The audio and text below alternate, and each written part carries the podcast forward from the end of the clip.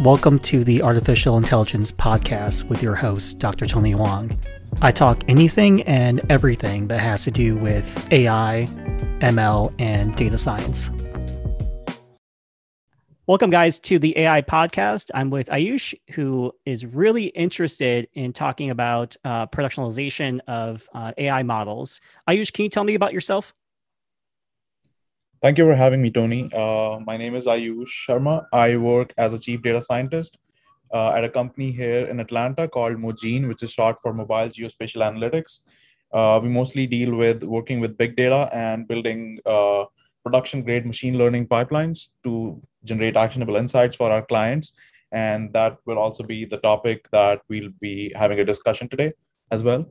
That's really cool. How, how long have you been in um, the AI ML space?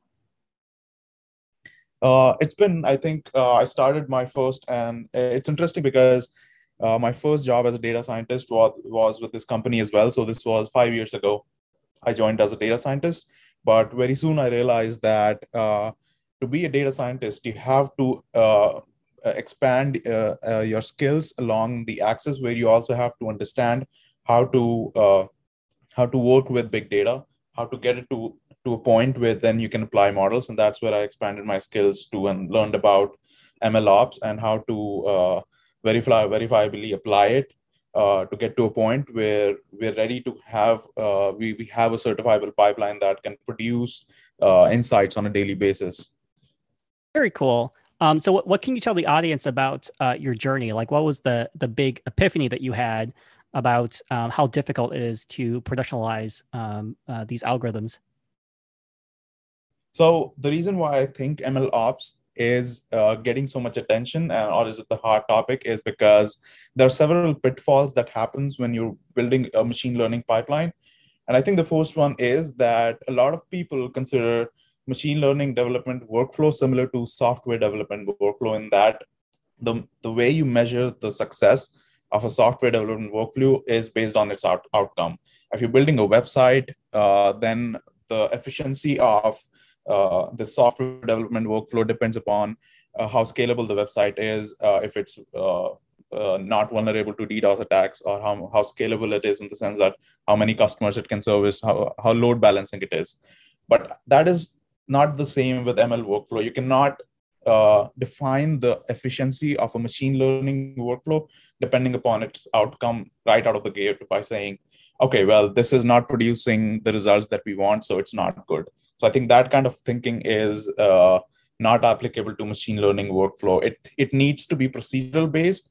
Uh, people need to be okay with the fact that the first time you build the pipeline, the results are not going to be favorable. But what should be focused on is uh, the bedrock on which it was based on. If everything was done, every component, for example, uh, uh, the the the cleansing of the data, the extraction of data, uh, model tuning everything was based on good practices good, good machine learning practices. And then you come around when you build the pipeline you say okay now let me fine tune the model and get the results we want. So i think that's, that's so the, interesting. That's, that's, so interesting because in my in my field i i, I see a lot of people um, thinking that they can deploy machine learning models identical to a um, you know like a like a traditional traditional comp sci approach um, how how often do you see uh, this misinterpretation uh, when you're talking to other people? Like, give me like a ratio, like you know, uh, like fifty percent, sixty percent, or just like hundred percent. Yeah, I think 60 to 70% I see because I think a lot of people consider machine learning algorithms to be a black box where if it has worked in a scenario that is similar to the use case that they have, everyone is convinced that, hey, we can just take this data. And since it, it represents a use case similar to the use case where it verifiably worked, uh, they should work perfectly and where it does not because then again there's a lot of variables. Uh, algorithm is very small part of the entire uh, machine learning uh, life cycle. So uh, that's where the assumptions are made that an algorithm good enough for use case a should also work with use case b if use case a and b are very similarly correlated. But that so more so than often that never happens so so how how uh, what's what is your approach to um, correcting this mismatch with uh, with people that that uh, that you talk to? Is it just um, you know educating them? Is it kind of showing them like you know this these are the best practices, or um, what is your approach to uh, correcting um, the, this this huge problem that we're having? Oh yeah, I think the best the best way I find to uh, convey is to always show them a use case where we have done things with previous clients where we build these pipelines for a specific use case and walk them through each stage and say this is how much long it took and this is why it took so long. And not just mention not just present when we're presenting our work to a prospective client uh, we don't present it as a resume where we only list our successes. We also see which were the what were the roadblocks and why were they roadblocks. Mentioning exactly uh, what are the success criteria for building a good reliable machine learning model. For example uh, uh, basically we focus on points as to why it cannot it might not work. And that basically sheds light on what are the things that need to be carefully maintained. For example just building a model uh, uh, on, a, on, a, on a data batch and uh, showing the results it's not good enough.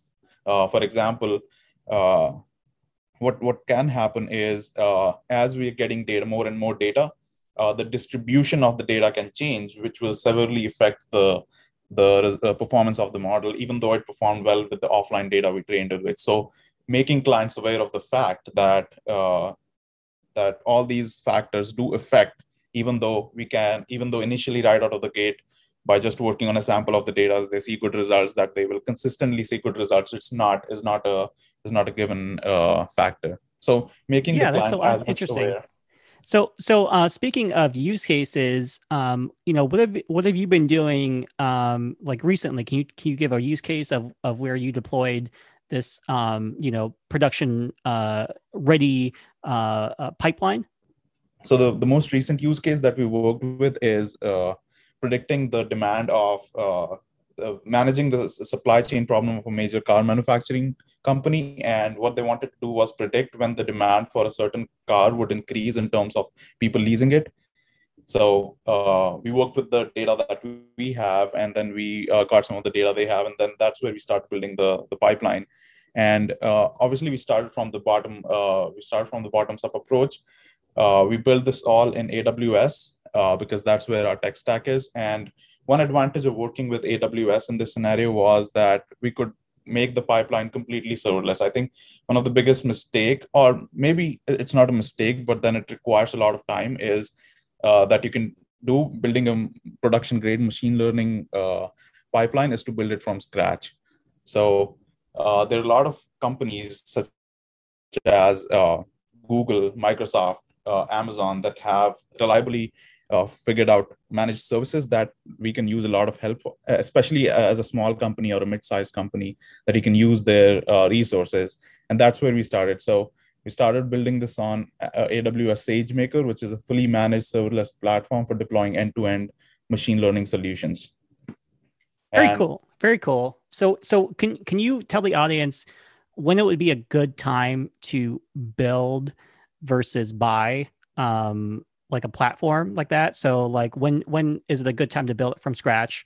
Versus when is it uh, a good time to just buy like a managed service uh, system? Uh, I think uh, again, and then again, this is just an opinion. Uh, might change from uh, person to person, but if if if if there's something, uh, if uh, if you're working on an algorithm, a machine learning algorithm that has other app that has been uh, used in other applications, you're working on procedures that somebody has already worked with, which 99% of the cases we're working on scenarios that somebody has already verifiably proved that the results are good I think that's a good time to uh, deploy the services, uh, deploy the managed services. Only I, I, see only in applications and researches where you're working on new algorithm. As for example, the first time somebody was working in the transformer network in NLP, I think it would have been it would have been really hard for them to use uh, uh, standard grade services because uh, it's just a new technique. But unless or until or unless there's really a need of that kind of research, I always personally think that it's good to deploy managed services because of multiple reasons. A, uh, they decrease the cost a lot. The amount of experimentation you can do with a limited set of hardware that you don't have to worry about is very freeing in the sense you don't have to worry about how much server space to rent. You don't have to worry about what kind of instances would work. All of that has been uh, configured for you already. So that's where you can only focus on the task at hand, which is uh, building the models and fine tuning the models.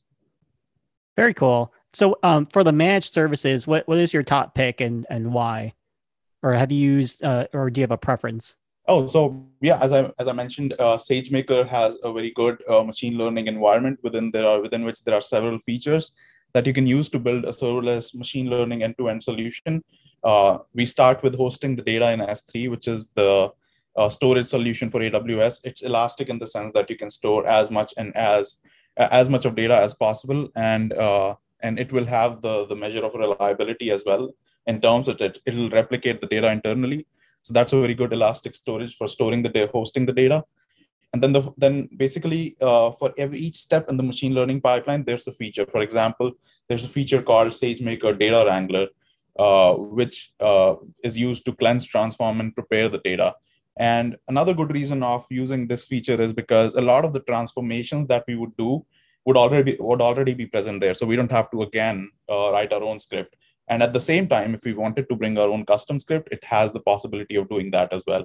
So it lets us uh, do uh, all kinds of data exploration, and it's language agnostic as well. If if uh, people are comfortable working with Python, that's good for them. And if they want to bring our uh, expertise with them, uh, they can do that with uh, as well. So that's a great that's a great awesome. feature within SageMaker. Yeah, and yeah, yeah. And then there's the SageMaker feature store, which we haven't used as much, but it has very interesting possibility for companies that have lots of different teams working on different machine learning problems, but somehow they work with data that might have intersecting needs. So imagine that team A is working with a specific use case and comes up with these 10 or 11 features that they're using, and they build their machine learning model on it. And then there's team B who's working on a different use case, but might use some of the features uh, that team A has produced. So then uh, instead of siloing both these teams and uh, basically duplicating efforts, uh, feature store uh, helps them create a feature library that all these teams can use reproducibly with same or different data sets as well. So that's awesome. where. so that's yeah, yeah. So so um another topic of conversation is around model ops, which is like this new new um, methodology that that a lot of uh, companies and and and data scientists are adhering to. So, um, you know, to, to add some some context to it, you know, data scientists um, are on average are using between five to seven different tools for developing models. Uh, you know, so you know, we're highlighting the potential for streamlining operations here. So um, only like 25% um, rate their existing process as being very efficient for like inventorying production models, right? So, um, in, in, this one study, like 76% of respondents said that um, uh, there's going to be a cost reduction associated with a model ops uh, platform, which is supposed to be very, uh, which has a very important uh, benefit um, to, like, say, an investment uh, for upper management. And while like 42% described it as being very crucial, um, what what is your take on on uh, model ops, which is like this this hot new um, method? Uh, first of all, thank you for those uh, statistics, uh, Tony. I didn't know about that, and that definitely seems staggering. Uh, I feel like that's another, and that's also a good segue of what I was going to mention next uh, in the in the in the data in the data pipeline that we're working towards is models model ops are essentially very necessary because uh, of the of the bottlenecks they remove because as a data scientist as a data engineer you, you're not essentially you don't want to essentially deal with the problems of that you usually have to overcome when you're working with DevOps, uh, figuring out how everyone can uh, share their code base, how everyone can uh, access each other's notebooks and build their work on them. And again, focus their efforts in the sense that when they're working with different things, they don't have to uh, go to different technologies or different languages to work with different tools that they want to work with. So I think that's where that's where Amazon SageMaker shines as well because it kind of embodies the philosophy of model ops. It makes you focus on what is important, which is trying to build your pipeline first, uh, verifiable path, and then focusing on uh, modularly improving each and each and every single component of it. So as, as we discussed, we obviously talked about data wrangler and feature store. The next one would be the SageMaker Studio notebooks, which again uh, builds into this philosophy of model ops and you can either use the pre-designed machine learning algorithms or you can bring your own custom algorithms. So that lets you focus and say okay so there are if if there if these are the algorithms which i think will, will work with uh, will work well with the data with work well with the data, then I can uh, use these pre pre-designed algorithms and then see what the performance is and then kind of compare them with the custom algorithms that i have built. And th- in that scenario it lets you focus and as in the sense that you don't kind of go to a different technology and you can certainly do that in sagemaker as well if you want to say okay uh, i want to use this algorithm so rather than building it from the scratch i'm going to use a predefined one and then just fine tune it and see how good it does Awesome, awesome. So, so um, you're saying that basically model ops is the next logical step after DevOps. Is that correct? Definitely, I think so. Yeah, I think so, it removes a lot of technical debt that right uh, you would have otherwise incurred because uh, we don't want uh, we don't want the data scientists to worry about the nitty gritty details of how to manage or host the the system where they're running their application. Right. So we're we're looking for like a systematic way to make sure that the models that we're putting into production actually do what they should do. So um, you know, in, in another study, um, 90% of respondents actually expected to have a dedicated uh, model ops budget within the next 12 months.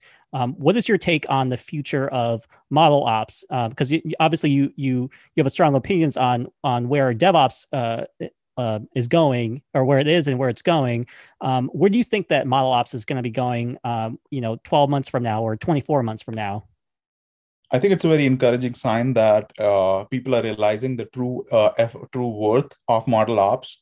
So again uh, and uh, this is a contested topic as well in machine learning but i feel like model building is o- overrated in the sense that it often eclipses model ops. And this is where you really realize the worth of model ops. Uh, it's very it's more difficult to have a good model and then trying to figure out the the framework of where it would fit rather than the opposite where if you have a good framework then it's not as hard to then figure out which model works best. And because now you've uh, established the success criteria and once you've established your evaluation criteria I, I would compare it to a reinforcement learning model. Once you define the system the rewards and the action everything kind of seems very intuitive after that point. And then i think model ops sorts sort of kind of fits uh, uh, condenses the problem into this reinforcement learning problem where you know what reward you have to get and you know different actions you can take. So it kind of simplifies things on a much more uh, elementary level. And that's right. where i think uh, yeah.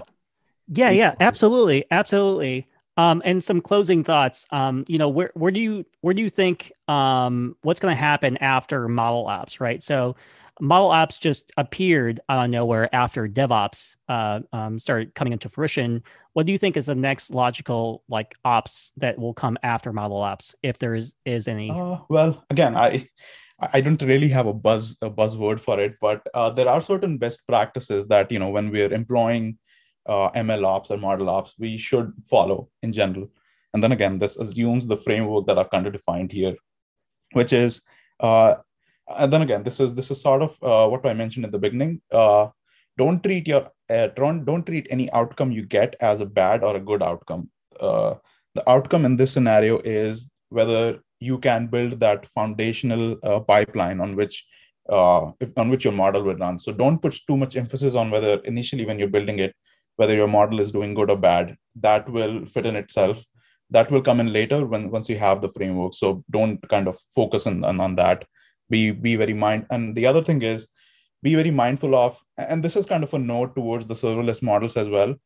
Uh, when we are working with serverless models since we are not provisioning the servers and the resources the costs can skyrocket uh, pretty fast. So uh, even though we're working with serverless model understands what are understand what are the cost points and uh, what drives them. Because uh, again they work on our input so i don't want to essentially uh, uh get a server that is running a small data but it's just kind of wasting time in uh, building a very intensive memory intensive model right which can be done with a with a model that's more straightforward. And awesome.